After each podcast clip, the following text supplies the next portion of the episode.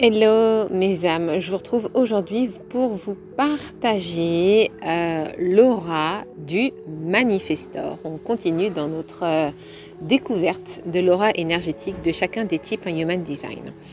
Alors, le manifestor, il a une aura euh, repoussante et fermée. Pourquoi? Il y, a, il y a une explication à ça. Le manifestor, il est là pour initier, c'est un visionnaire et il est là vraiment pour créer, euh, créer des choses innovantes qui vont pouvoir permettre d'impacter le monde. Donc il a une aura qui est fermée et repoussante parce qu'il a euh, besoin d'être tranquille, il n'aime pas être dérangé quand il est concentré sur son processus de création. C'est pour ça qu'il a une aura bah, qui est plutôt fermée et que sa stratégie, c'est justement d'informer sur ce qu'il est en train de faire pour avoir la paix et pour ne pas être dérangé dans son processus créatif. Et c'est hyper important pour lui. Le manifesteur, c'est vraiment un type particulier puisque il obéit à ses propres lois, en fait. Euh, il fait pas les choses pour plaire aux autres, il fait des choses parce qu'il se sent appelé à faire les choses et que ça plaise aux autres ou pas, à la limite, c'est pas trop son problème. Et c'est pour ça qu'en fait, son aura euh, est dite sélective, dans le sens où elle va attirer les bonnes personnes euh, pour le manifestor et elle va naturellement repousser les autres. C'est pour ça que souvent, euh, quand on a un manifestor en face de soi, ça passe ou ça casse. Il n'y a pas de blanc, euh, il n'y a, pas de, nuance de gris, quoi. C'est blanc ou noir, c'est j'aime ou j'aime pas. Et c'est vraiment l'effet qu'on peut avoir en face d'un manifestor on peut très bien ressentir son aura qui est très forte, parce que là encore, un peu comme avec le, projecteur, on a cette idée un peu de, charisme, euh, on est un peu comme euh, attiré. Hein. Un, manifesteur ne passe jamais inaperçu, puisqu'il est là justement pour impacter, il est là pour faire des vagues. Euh, il a en général un franc-parler et donc vraiment, ça passe ou ça casse. Soit vraiment, on va adorer la personne, on va l'admirer et peut-être limite la mettre sur un piédestal. Ou alors, ça va être tout l'inverse. On va détester en fait son énergie comme ça qui est très euh, euh, rentre dedans, si je puis dire. Et du coup, on va peut-être pas forcément apprécier en fait cette aura et du coup on va se sentir plutôt hum, repoussé en fait par l'aura du manifesteur. Quelque chose qui est vraiment particulier chez le manifesteur, c'est que il a extrêmement peur du rejet. Alors même que son aura, justement, rejette naturellement les autres.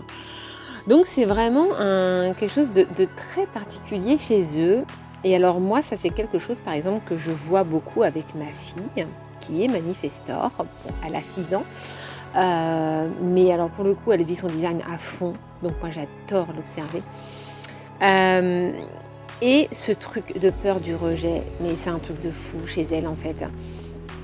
C'est que partout où elle va, il faut tout le temps qu'elle se fasse des amis. Partout. C'est-à-dire qu'on aille au parc, qu'on aille... Euh, là, on était en vacances pendant trois semaines. on allait au parc on allait au spectacle, on allait à la piscine, n'importe où où on allait, il fallait absolument qu'elle se fasse des amis. Et sa peur du rejet est tellement ancrée en elle en fait que euh, elle en va jusqu'à euh, jouer un rôle en fait pour être acceptée ou alors elle va être euh, effacer sa propre personnalité en fait et prendre la personnalité des autres pour se fondre en fait dans le décor et euh, pour, comme pour dire, ne me rejetez pas, je suis des vôtres. Par exemple, un soir, on était au cirque et il y avait un petit garçon derrière nous. C'était un, spectacle de, clown et le spectacle, enfin le, le, truc qu'il y avait eu juste avant, bon, c'était pas c'était pas hyper hyper fun, hyper génial. Donc ma fille s'ennuyait en fait. Elle me disait ouais je m'ennuie, je veux rentrer, etc. Je fais non non on rentre pas, on est venu au cirque, on regarde le cirque. J'ai regardé les clowns et tout, c'est rigolo. Mais bon voilà, elle n'était pas, pas dedans. Et il y avait un petit garçon derrière nous qui était mort de rien. Mais vraiment, mais ils n'en pouvaient plus. Et là, je vois ma fille qui commence à éclater de rire. Parce qu'en fait, elle regardait le petit garçon. Elle regardait le petit garçon. Et là, elle se met à éclater de rire. Mais vraiment, mais c'était visible, comme le nez au milieu de la figure, qu'elle jouait un rôle et qu'elle euh, mimait le rire, mais qui n'était pas du tout sincère. Et je suis, waouh, quand même. Et euh, quelques jours après, elle s'était fait une petite copine euh, dans l'allée du camping où on était. Et là, euh, la petite fille en question, donc elle commence à sympathiser avec elle, lui dit oui, tu veux être ma copine, etc. Oui, d'accord. Et la petite, elle était un peu, un peu plus petite qu'elle en âge. Et c'était une, petite fille en fait qui aimait bien s'approprier les choses. C'est-à-dire que euh, elle avait une trottinette, euh, bah, tu, me prêtes ta trottinette. Euh, il y avait une autre petite fille qui faisait du vélo qui passait régulièrement, pareil et tout. elle négociait pour que l'autre petite fille lui laisse son vélo. et donc, Kaylan, ma fille, avait invité la petite à, venir faire du dessin chez nous. Et en fait, elle voulait tout prendre. Elle voulait prendre le cahier, elle voulait prendre les feutres. et en fait, ma fille n'avait plus rien. Voilà, donc c'était une petite fille voilà, qui aimait bien s'approprier les choses et ça n'a pas du tout plu à ma fille. Et donc, elle, euh, elle lui a dit, elle me l'a dit après, elle m'a dit oui, elle n'est pas très gentille, euh, elle m'a mal parlé, etc. Je sais pas, écoute, euh, à ce moment-là, c'est pas grave, c'est que vous vous entendez pas, vous n'êtes pas faite pour vous entendre, tu lui parles plus, et puis tu te feras d'une autre copine, t'inquiète pas. Oui, mais ça m'embête. Puis elle commence à moitié à pleurer. Je lui dis, mais arrête. Je dis, arrête c'est pas grave. Même si tu t'entends pas avec elle, tu peux pas t'entendre avec tout le monde. Tu t'entendras avec une autre personne, beaucoup mieux, et arrête de te prendre la tête là-dessus. Et bon, après, voilà, après, elle s'est fait d'autres copines où là, vraiment, le courant passait super bien, et on a vraiment vu la différence.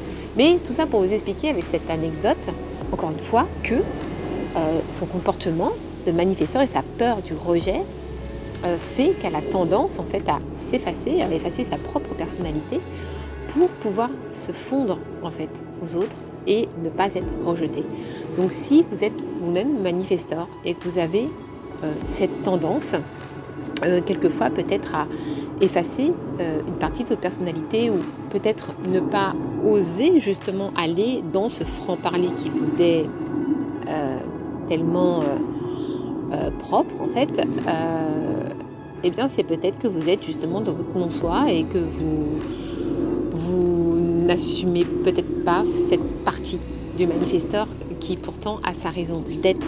Vous êtes là pour impacter, donc vous êtes là pour avoir ce franc-parler et euh, vous ne devez surtout pas vous empêcher en fait euh, de faire les choses à votre manière par peur d'être rejeté. Il faut vraiment que vous compreniez que vous n'êtes pas fait pour être aimé de tout le monde et c'est parfait comme ça. Voilà mes âmes, ce que je pouvais vous dire sur l'aura du manifesteur. Bonne journée